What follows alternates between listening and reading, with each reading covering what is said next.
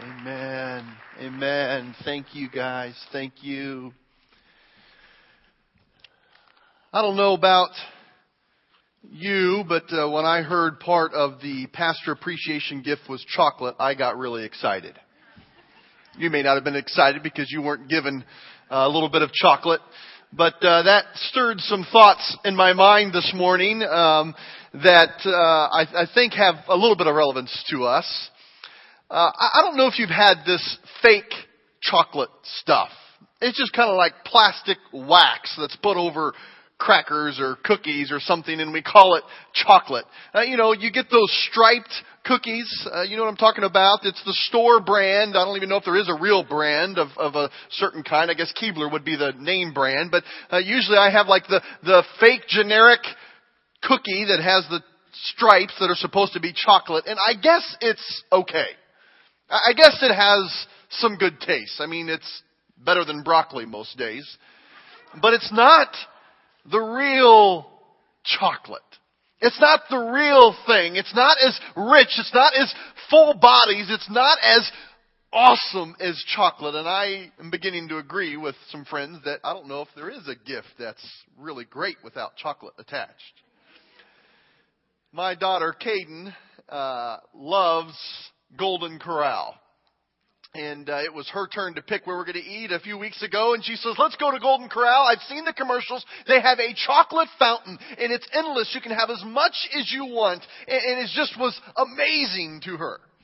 And so we make our way to Golden Corral, and she quickly was changing her tune about Golden Corral because not only was there so many things to choose from, there were so many more things that Dad wanted her to try. Isn't that right? But we came to the chocolate fountain, which was the reason that brought us there, and we all tried it, and Caden said, it's kind of gross. You know, it doesn't matter how endless or how much or abundant you have something, if it's not the real thing, if it's not real chocolate, it's just a bunch of phony stuff. And I guess it was okay, and if you really like the chocolate fountain at Golden Corral, I'm sorry. You're weird. I don't know why you like that. But the reason I take the time to share that with you tonight is there's a lot of things that can imitate truth. There's a lot of things that can mimic and have some form or shape of family. But tonight, I want us to dive into the richness of God's Word and look at what we can learn from the life of Joseph as we continue in this new series, Joseph and the Average Joe, and find that there is some richness, some fullness to life. And if we get really honest about who we are, honest about who our family is, and the things that we face and we walk through, we'll see that God's Word is not just some kind of religious book that has some fancy phrases that we can read from time to time that don't have much to do with what we are facing every day. It is thick. It is rich. It is real. There is substance for us. This thought on chocolate, I heard that chocolate is supposed to be good for you in small doses if it's really high in the cocoa or something. I don't know. And so I went to the store and I said, I want to get the purest that I can find. And I uh, thought, well, this is going to be really healthy and it's going to be really good. And so I took that 80, 90% and I brought it home and I bit into it and oh, it was nasty. It was bitter. It was real. It was the, the real thing, but it was so potent, I, I couldn't quite understand it. And so that's a little bit of how I felt this morning, trying to cover 10, 13 chapters of any in depth. It's just so much we're kind of drinking from a fire hose. It's good, it's true, but what do I do with it? And so over the next six weeks, we're going to pace ourselves together and we're going to walk through the life of Joseph and see what God has for us. I want to encourage you to come as many times as you can in this series because they build one upon another. Take your Bible and turn with me to Genesis chapter 37. Now, this is fair warning. We are going to dive into God's Word. You're going to need your Bible. In fact, if you have your Bible, raise it up. If it's on your phone, that's fine. Good. Raise it up. If you don't have a Bible, you're going to need one, so get close to somebody who has one. Next week, don't forget to bring your Bible. Over these six weeks, we're going to be looking at the incredible Old Testament account of Joseph's life. It could be that before this morning, the only thing that you remembered about Joseph was that he got some kind of multicolored coat, and maybe uh, you thought of Donny Osmond playing him a few decades ago in a long-running Broadway musical. But there's so much that can directly apply to our life. I want us to press in. In fact, Joseph's story is a lot like the average person or the average Joe, if you will, and there's so many things over the next few weeks that directly apply to us. So this is going to be an extremely practical study together. If you're taking notes, I want you to look at that and write it there at the front, at the top, it tells us that Joseph's family is faced with the same problems that many of us are faced today. One of the reasons I think this is so powerful for us, and tonight we're just going to focus, we're just going to key in on the family problems that Joseph was born into and that he dealt with. And these family problems are not totally encompassed by these three things, but you can definitely see these here. One, there was a passive dad. There was a passive father. There was an absent mom. And there were angry children. There's a whole bunch more that we can look at, but when we begin to see these ingredients working together, we begin to see dysfunction take on new forms in Joseph's family. If your family is dealing with any of these issues, we can learn from Joseph's life and how we can see God's solution in our family problems. Now, this is not an attempt to point fingers at any family, but it's about us finding God's solution for our family. Now we're going to hit pause on those notes, and if you have a personality like mine, you want to fill those in. We're not going to come back to those blanks till the very end, okay? And so we're, we're going to need those, but we'll come back to them at the end. But I want you to walk through these passages of Scripture with me and allow the story to unfold and remind us of the truth that God has for us. Beginning at chapter 37, over these 10 chapters, we're going to see in these six weeks how God has allowed to do some amazing things in Joseph's life. By the time the Bible picks up Joseph's story, he's already 17 years old. However, unless we understand the dynamics surrounding his birth, his early childhood, we won't appreciate what's happening during the rest of his life. So as we kick this off, let's take a minute to look at his family origin. In Genesis chapter 37 verse 3, listen to the insight these verses give to us. Now, Jacob loved Joseph more than any of his other children because Joseph had been born to him in his old age. So one day he gave Joseph a special gift, a beautiful robe. But his brothers hated Joseph because of their father's partiality. They couldn't say a kind word to him. Before we uh, prejudge these brothers, we need to understand some things about their dad. His name was Jacob. Jacob literally means swindler. In modern vernacular, it literally means a con artist. His entire life was characterized by attempts to manipulate people and to try to get something from them. And he passed that deceiving spirit on to his family. Now, Jacob, he was a swindler, but he also was a classic example of a passive dad of a preoccupied father. I don't want to be too hard on him, but I want to be faithful to the text. And so we're going to see that Joseph's dad, this classic example of a man who failed to properly manage his own family, he was overly concerned with his own image and his agenda. That's Joseph's dad. What about his mother? Keep your finger in chapter 37 and turn back with me a few pages to chapter 30. Let's look at some of the events surrounding Joseph's birth. Genesis 30, 22 through 24. Then God remembered Rachel's plight and answered her prayers by giving her a child. She became pregnant and gave birth to a son. God has removed my shame, she said, and she named him Joseph. For she said, May the Lord give me yet another son. In those days, it was great shame for a woman to live out her life without giving birth to children. It was a disgrace. And now Jacob had already married Rachel's older sister Leah. Now, now how did that happen? Let's pause and talk about that. And this seems kind of strange. I mean, he's got more than one wife and, and he married her sister. Well, Jacob was kind of wondering how that happened too. Jacob left his homeland and he met a man named Laban, for whom he went to work for. Jacob fell in love with his daughter Rachel, and in order to marry her, he promised Laban seven years of labor to earn the right to claim Rachel's hand in marriage.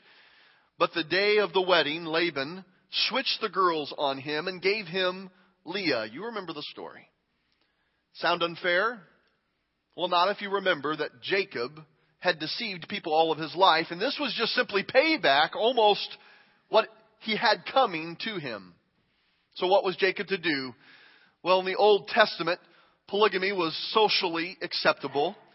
It never was God's first plan, and it caused all kinds of problems that we're going to see in their own family. But let's look at Jacob as he agrees to work seven more years to earn Rachel's hand in marriage because she was the one that he really loved. During this seven year period, Leah gives birth to seven children, six boys and one girl named Dinah. You can imagine the competition, the jealousy that rose between a wife who bore Jacob seven children and the wife whom he really loved, whose womb was barren and didn't give him any children. This would make for some tense family dinners. This would make for some strain on the relationships in the family. So Rachel pleads with God to open her womb to give her a child, and in his time, God answers her prayer. And Joseph is born. Look at this next verse, verse 25 through 26 of Genesis 30. Soon after Joseph was born to Rachel, Jacob said to Laban, I want to go back home. Let me take my wives and children, for I have earned them from you, and let me be on my way. You know I have fully paid for them with my service to you. This new baby given to Jacob was a new lease on life. He wanted to strike out on his own. He wanted to follow his own way.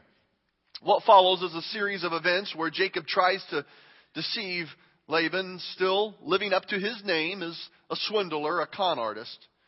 But remember, Jacob's kids, they're watching this all the time. They're taking in how dad would deal with problems. They're taking cues from dad. And as a result, several tragedies come to his family. For example, on their way back to Canaan, notice what happens to Jacob's daughter. Turn with me to chapter 34 as we skip ahead and we see in chapter 34 verse 1 and 2, listen as I read the account. One day, Dinah, Leah's daughter, went to visit some of the young women who lived in the area.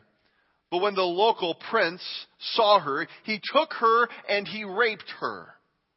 this was a tragedy for sure, but what was even more tragic is that Jacob the father, upon hearing of the news of the rape of his daughter, he didn't do anything in response and he just kind of hoped that it would go away. It didn't.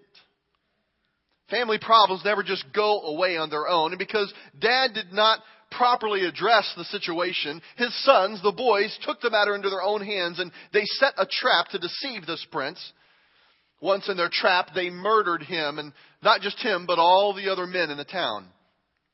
When Jacob heard about what they had done, his concern was not for the violation of his daughter. It wasn't for the murderous acts of his sons. His concern was preoccupied to protect his reputation. What would people think about me in the land?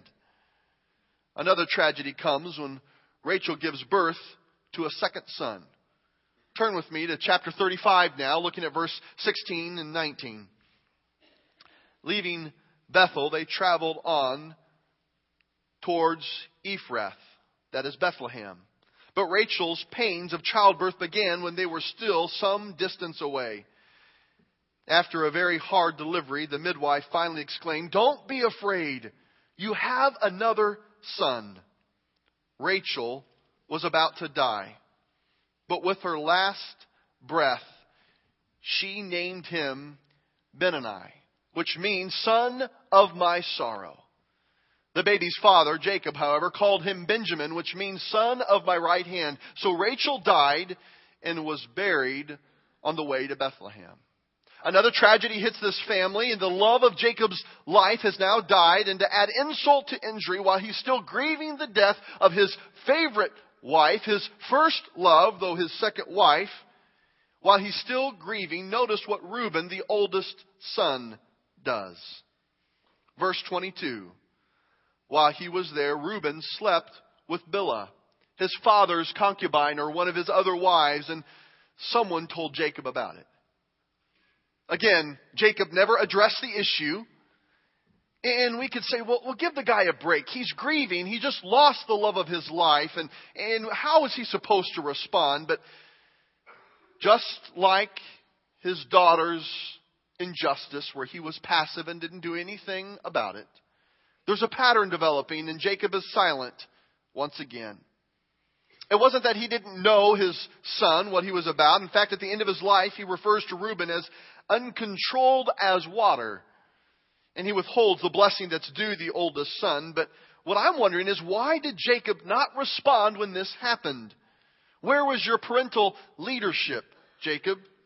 When these events shook the core of your family, where were you? It didn't appear that he faced the problems and dealt with them. If he had, maybe he could have been a source of strength and could have brought healing to his family. Instead, his passivity produces great frustration, resentment with his family, and in time he found himself with an undisciplined, unmanageable family. So by the time that Joseph is introduced in the story that we talked about this morning, the story that we're going to spend the next six weeks looking at together, he is a teenager surrounded by ten bitter, angry, lustful, and deceitful brothers. Maybe one of the reasons Jacob loved Joseph so much was because he was too young to be poisoned by the family problems that didn't have time to take root into his spirit yet. Joseph simply loved and honored his father, and his father reciprocated that. You know, that's what passive fathers often do. They tend to favor the child that's easiest to love, where there's not a lot of resistance, and they just kind of gravitate towards what is easy for them. However, this added to the bitterness of Jacob's other sons. Now let's go back to chapter 37 where we started and we went through all that to see the, the history of where we find Joseph and when we pick up in this story that we know very well, there is a family that is full of dysfunction, full of trying to manipulate, full of deceiving, full of lust, full of passivity, not dealing with problems. When Jacob gives this coat of many colors to Joseph, it only fuels the jealousy and it, it wages war in the hearts of his other sons against Joseph. The original term for this robe implies the garment was something of royalty, of, of favor. So what Jacob is in essence saying is, Joseph, if you wear this robe, you'll be like royalty. You won't have to work as hard as everybody else. You won't have to do all the chores of everybody else. You get to sit back and, and be in charge and be royalty while everybody else does some work. This doesn't help the cause of the tension between the brothers. Now let's look at chapter 37, verse 5 through 7 together. Look at it in your Bible. One night, Joseph had a dream and promptly reported the details to his brothers, causing them to hate him even more. Listen to the dream, he announced. We were out in the field tying up bundles of grain, and my bundle stood up, and your bundles all gathered around and bowed low before it. Not too smart for Joseph to share this in this way. He wasn't winning any friends with his brothers. He wasn't patching up the rift that was there. You'd think that after this experience, Joseph would, would get a little bit of social intelligence and, and, and go about it a different way, but that's not what happens. As we read on in verse 9 and 10, Joseph had another dream and told his brothers about it. Listen to this dream, he said. The sun, moon, and eleven stars bowed low before me. This time he told his father as well as his brothers, and his father rebuked him. By now, Jacob's slap on the hand does little to address the problem. So the pressure cooker that had been boiling for many, many years and resentment that's been building up, it now is getting close to exploding. Verse 12 through 13. Soon after this, Joseph's brothers went to pasture their father's flocks at Shechem. When they had been gone for some time, Jacob said to Joseph, Your brothers are over at Shechem with the flocks. I'm going to send you to them. Joseph says, I'm ready to go. Verse 18, when Joseph's brothers saw him coming, they recognized him in the distance and made plans to kill him. This morning when we talked about Joseph's brothers being so frustrated with him because he got a coat of many colors and they wanted to kill him, it's almost like a disconnect. Kill somebody over an article of clothing? Kill somebody because they got a gift that you didn't get? Who are these people? What's going on? But this was not the issue. They weren't mad at a coat. They weren't even just mad at Joseph. They had been raised in a family dynamic that had so much dysfunction. It pit one against the other. And they had had enough. And the pressure was building. And they said, let's just get rid of him. Let's kill him. Joseph's brothers saw him coming and they recognized him from a distance. They made plans to kill him. Here comes that dreamer, they exclaimed. Come on, let's kill him and throw him into a deep pit. We can tell our father that a wild animal had eaten him, and then we will see what becomes of these dreams that he has. Fortunately, I guess, Reuben, the older brother, steps in and stops the murder. Maybe he feels some sense of responsibility because he's the oldest son. But he doesn't do a whole lot of good because he just shifts it from murder to let's just go ahead and throw him in a pit and sell him. So they come up with a plan to sell him off to the traveling caravan that comes by. And then they work up a story to deceive their father. There's that spirit of deceit. There's that manipulation. There's that con artist approach that was handed down from dad to the sons, and they're dealing with problems the same way that they had watched dad deal with them. Now, to this point, I've purposely not interrupted the story, the narrative of Joseph, because I wanted us to see how this would flow through Scripture from one crisis to another, from one problem to another. Tons of dysfunction, all kinds of calamity that's going on. You know, this family is kind of left on their own to fend for themselves, to figure it out. They had a father who was passive, who didn't deal with it, a mother who was gone and no longer there to intervene. They were left to fend for themselves. It happens all the time in families today. Some statistics are as high as close to 40% of children born today are born out of an understanding of traditional wedlock of marriage. We wonder why we have family problems that are coming out our ears when the breakdown of the home is rampant through the church and through secular society. As we look at this for the rest of our time tonight, I don't have any particular family in mind, but let me summarize the state of many families, even Christian families today. There is this preoccupied, passive father whose world is his work, whose constant attention is achievement, competition, getting ahead, except in the category of being the spiritual leader of his home. There's a modern day woman who says, they're not going to pass me up. I'm going to make a name for myself. And so she moves ahead just like the father and she lets the children fend for themselves. Somehow they're going to find their way, but they can't, they won't, and they don't.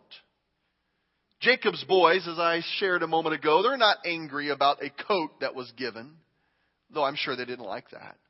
They weren't even upset at Joseph, though they had a rift there. It was a family system that was not working. It was pit one against the other, and this was being played out before their very lives. We have families that have been broken from the very core of its system. Until we deal with it, it will continue to be a place that spews pain and hurt. They were angry at their dad for passively sitting by when their family was attacked. Dad, where were you when our sister was raped? Dad, where were you when Reuben moved in and, and, and had incest with the family? Where were you, Jacob? You didn't assume a leadership role in the home.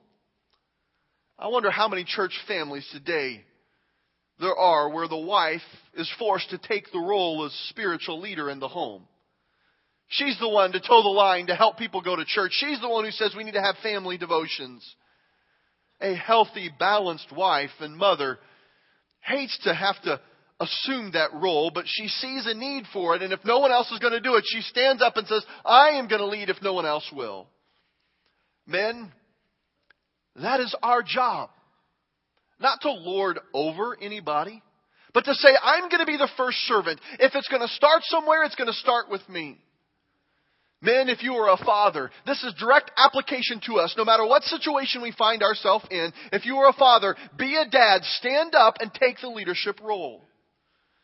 Men, if you are not a father, look to what scripture tells us of what a man looks like. It's a man who stands up and says, I will be a leader not only in school, not only in the workplace, not only in the community. I will lead in my home. I will lead in my family. I will make sure that God is honored in my midst. God has called us. It takes a real man to properly lead his family. Friends, Christianity is not for wimps. We've allowed one of the lies of the enemy, enemy to bombard us and say, well, it's just kind of a wimpy thing for a man to be religious or to, to be a, a, a God-fearing husband or father. This is silly. It takes more guts to lead a home biblically than any other way. God is calling us as men to stand up and be leaders. I thank God for the men in our church who get this. They take the spiritual leadership role in their homes seriously. May that tribe increase. However, passivity in this area runs rampant in the homes of our culture, in the church and outside the church. It weakens the church, it destroys a nation. It is Satan's most effective weapon to destroy our family. And men, we must fight off the demon of passivity every day. I don't say this pointing fingers at you. I'm in the trenches with you. It's so much easier for me to try to lead a church and, and not look at the nitty gritty of leading my home, learning to love my wife, learning to lead my family. Men, it starts with us. Dad, there is no promotion. There is no salary more important than learning to love your wife and lead your kids. Mom, there is no recognition of any kind more important than learning to follow the spiritual leadership of your husband and to nurture your children. You think it's tough to teach a toddler how to respond appropriately to authority. Try teaching a rebellious teenager who was never brought up to respect authority. In my days of serving as a youth pastor, I had the challenge of working with students who had never had biblical principles taught in home, and mom and dad dropped them off and say, Can you fix them in an hour and a half? And you would take them back to mom and dad and say, You know what? I, I can't undo what you have been doing for hour upon hour, week upon week, month upon month in the life of your kid. We can partner together. There's hope. There's a way out. But what we're facing here is a pattern of what's been modeled before them parents. Passivity in parenting only gives grief delayed. It may be tough to deal with it up front, but if we don't deal with it and we're passive, it is worse later.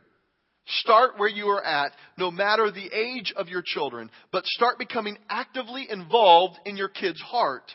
Listen to their heart. Rebuild the lines of communication. Model character and integrity in relationships.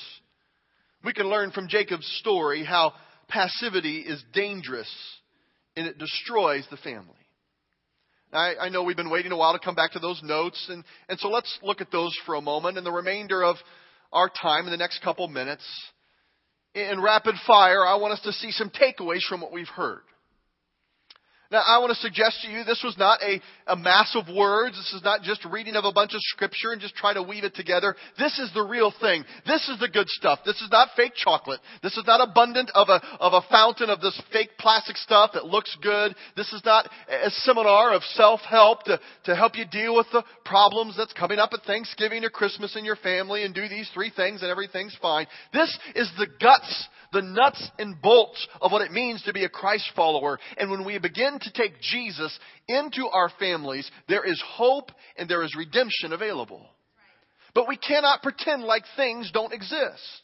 We cannot say, well, uh, that hasn't touched me. We cannot say that there isn't passivity in our home, and so we need to hit it head on. Here's some examples of lessons from Joseph's life that can help us tonight. First, jot this down. No family is exempt from adversity. I don't care how godly you are, and many of you are very godly. You are not exempt from the adversity because sin has infected our world, our culture, the human race at the deepest level. But the good news is that you can trust God to turn it around into His opportunity. God can turn this adversity into His opportunity. We talked about that this morning. He did it for Joseph, and we'll see in the next couple of weeks that He is longing to do it in our life. But God's preferred plan is to do this in a supportive family that's affirming, that's united, that's disciplined. So when adversity hits it, they can pull closer together. If you find yourself in a leadership role in a family, if you're a mom or a dad, this is great news for us. It's not too late to start doing family God's way, and it's, it's time to not ignore what's going on and get into the, the nuts and bolts, the guts of what it means to be a godly man or godly woman. Don't miss the dysfunction in your family. Don't sweep it under the rug. Don't pretend like it's not there. Say, God, help us deal with the things that are not right in our family. I had the privilege of growing up in a home with a mom and dad who loved me deeply, who raised me in the things of the Lord. But it didn't take me very long to learn that at Grandma and Grandpa's house, things were very different. My dad was a God fearing father who loved me unconditionally, but he was the child of an alcoholic father. And no doubt I could see the scars of alcoholism on dad and how that impacted me. Every family is touched with some level of dysfunction. Some of the things are by our own choice, some of the things that we are inherited in, but if we hit them head on and we pull together and deal with it, God can strengthen the family. And so when adversity comes, there is a stronghold there. Now there's some here tonight that you're not in a leadership role in your family. You may not be married. You may not be a father. You may not be a mother. The good news is that God used Joseph to change his family radically. Don't miss what God did through an obedient son. He was arrogant at first. He was all excited about what God told him, and he thought for sure he was just going to be condescending to those around him. But through time, God purified him and chiseled away at the pride and the other stuff, and used him to not only save his family, but to save a nation. A second thought there is no enemy more subtle than passivity. Family problems don't resolve themselves. They only get worse if left unmanaged. Passivity in parenting builds unresolved guilt and it explodes, leaving devastation in its path. I'm not trying to be overly hard on dads. This is true for moms as well. In fact, this truth is broader than just families. Whenever we are passive and we are not actively obedient in the things of God, devastation is around the corner. Where you find yourself at school, where you find yourself at work, be active in what God is telling you. Sitting back and being passive and just kind of going with the flow of culture will always lead to great problems. But the good news is, I can change by being proactive. I can change the course of action by saying, God, I am going to stand up. I'm going to do what I know you're calling me to do. And though I may be in a long line of dysfunction, it's going to stop with me.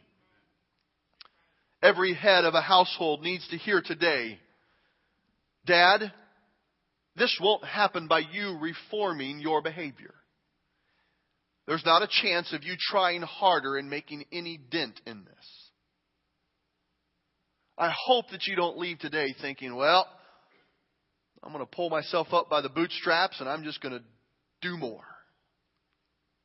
You will fail every time.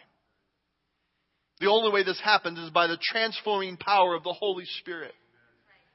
If you haven't walked through the 201 class experience where we take three Wednesday nights to talk about the power of the Holy Spirit in our life, I encourage you to come check that out. That's not this Wednesday, but the following on November 6th.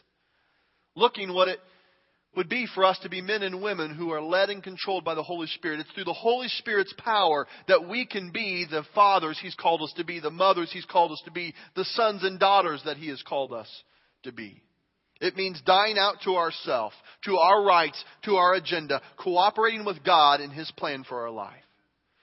Third lesson we see from Joseph's experience and Jacob's challenges in his family. No response is more cruel in a family than jealousy. What would happen if you would let jealousy continue in your family? It would grow. It would fester. It would drive a wedge deeper. And when the trouble reaches your kids or those who are watching you, they will learn that anybody who gets something that I don't get, they're wrong. Moms and dads, your kids have tapes playing in their mind, recording how you talk about other people, how you respond to the adversity or the good fortune of those around you. They will most likely respond to problems the way you do or worse. Not every time, but most likely they will respond to adversity the way you do or worse. I'm not saying that it has to happen that way. You can break free from that, but statistics tell us they follow what is modeled before them.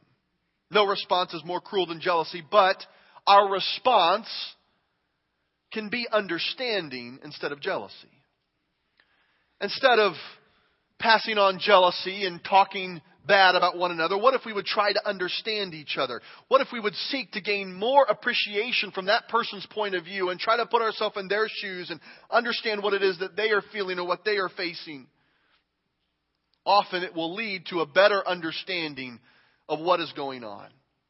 The best way I know to help understanding grow and, and compassion grow for somebody is when we commit to pray for them. It's hard to be jealous f- about somebody or something when we consistently and fervently lift them up in prayer. With an honest and sincere heart, I'm going to be praying for that family member. It's hard to stay jealous for them.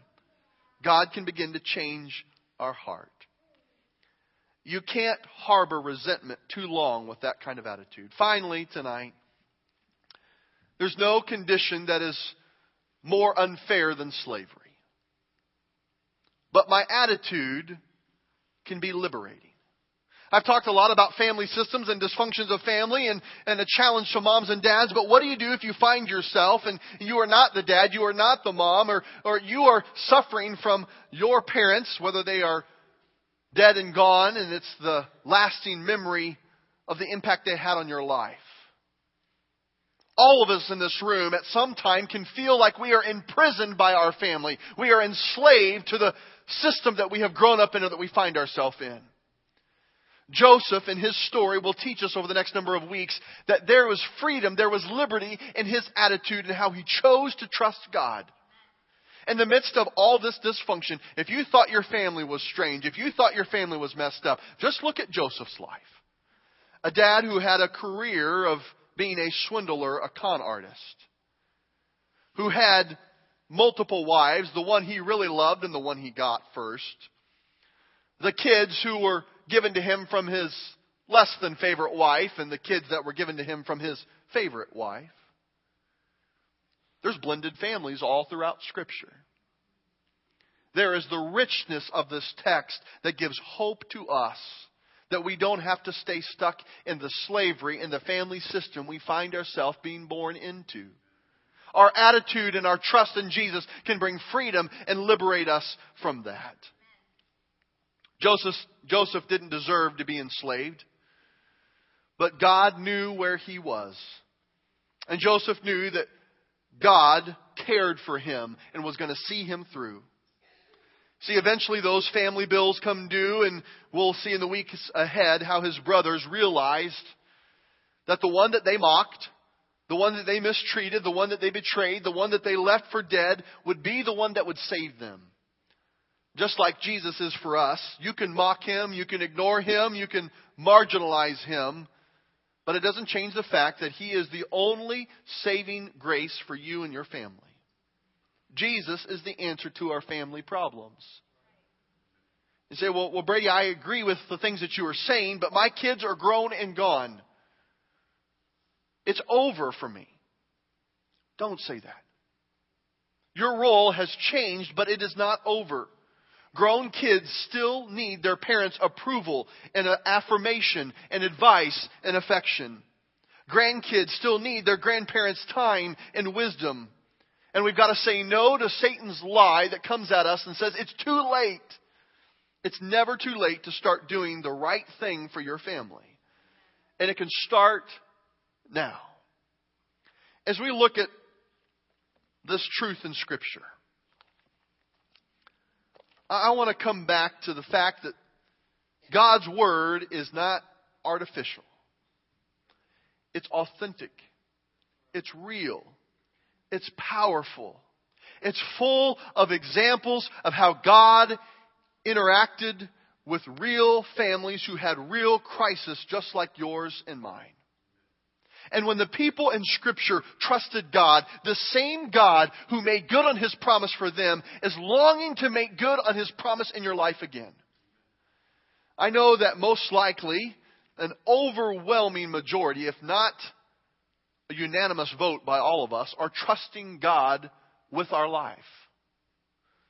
Many of us have accepted Jesus as our Savior, but are we allowing Him to bring freedom to the dysfunction in our family? The one that we have living with us, the one that we have been born into, or the one that we are separated from because of death or fractured pain or whatever it may be. God wants to bring health and freedom to those around us as we trust Him. As we close tonight, um, I, I want to encourage you if you have a family member in the room, I want you in a moment to go find them and stand next to them. But before we do, I, I want to share a couple things. My heart in doing this is not to isolate anyone or make anyone feel left out. There are some of you that your family is, is thousands of miles away and you are included in this prayer and we are going to pray for you as your family is not here with you. There's some that your family has already passed on, and, and even the thought of a prayer like this can bring pain to you. I want to encourage you that God sees you and He knows right where you are at, and He has a lasting impact that He wants to give through you to others who are around and impact their families. But I believe there's power when we pray together with our family, especially those who are right here with us in this room. So if you'll stand with me. And if you have somebody here that you're related to and you're not sitting by, go ahead and find your way to them. Students, if mom and dad is here, find them. If your extended family is not here with you, then, then you just stand and represent them together. I want to encourage you to hold the hands of your family members or lock arms together. And as we pray, don't just listen to me pray. I want to encourage you to take this as an opportunity to lead prayer in your family right now. So if a father figure is there, sir, I want you to take the lead. If the father figure is not here this evening, I want somebody in the family to say, you know what, I'm going to stand up and take the lead. I'm going to open up in prayer, and I'm not trying to make anybody feel uncomfortable, but if we can't pray in a place like this, I don't know if we're ever going to do it, friends. So I'm going to give us some space and time for somebody in that family unit to lead in prayer and asking God to break the chain of dysfunction that may be represented in our family. This is not some kind of hocus pocus thing. This is real, tangible freedom of living in obedience to God's Word. Amen. Father, I thank you for the families that are represented in this room. Lord, I first lift up to you right now the man or the woman who is here and their spouse is not with them today. Mm. They would give anything to have them by their side. Lord, I pray that you would encourage them and I pray that you will remind them that they are not alone. They are a part of the Grace Point family and we need their leadership in our family. And Father, I pray that you'll stir their heart to not ignore dysfunction in the world around them, but to stand strong and to set an example here in the Grace Point family. That's right. I pray for that young man and that young woman who's not married and their family is not here. I pray that you would give them the same tenacity to run hard and fast after you, to not let anyone look down on them, but to set an example here in the Grace Point family and allow this to be an extension of their biological family. And Father, let them set an example of what it means to trust you with their life. Father, I lift up the men and women who are leading in the families in this room. So, right now, Father, I want to give opportunity for us to just cry out to you and ask you to be in charge of our families again and to break the dysfunction that we have inherited or that we have created in our family. Man or woman, as you're standing with your family right now, don't worry about your vernacular or the phrases. I want you to pray so your family can hear you as you are taking the lead, asking God to be in charge of your family and to break the dysfunction in your family. Take time right now to lead your family in prayer.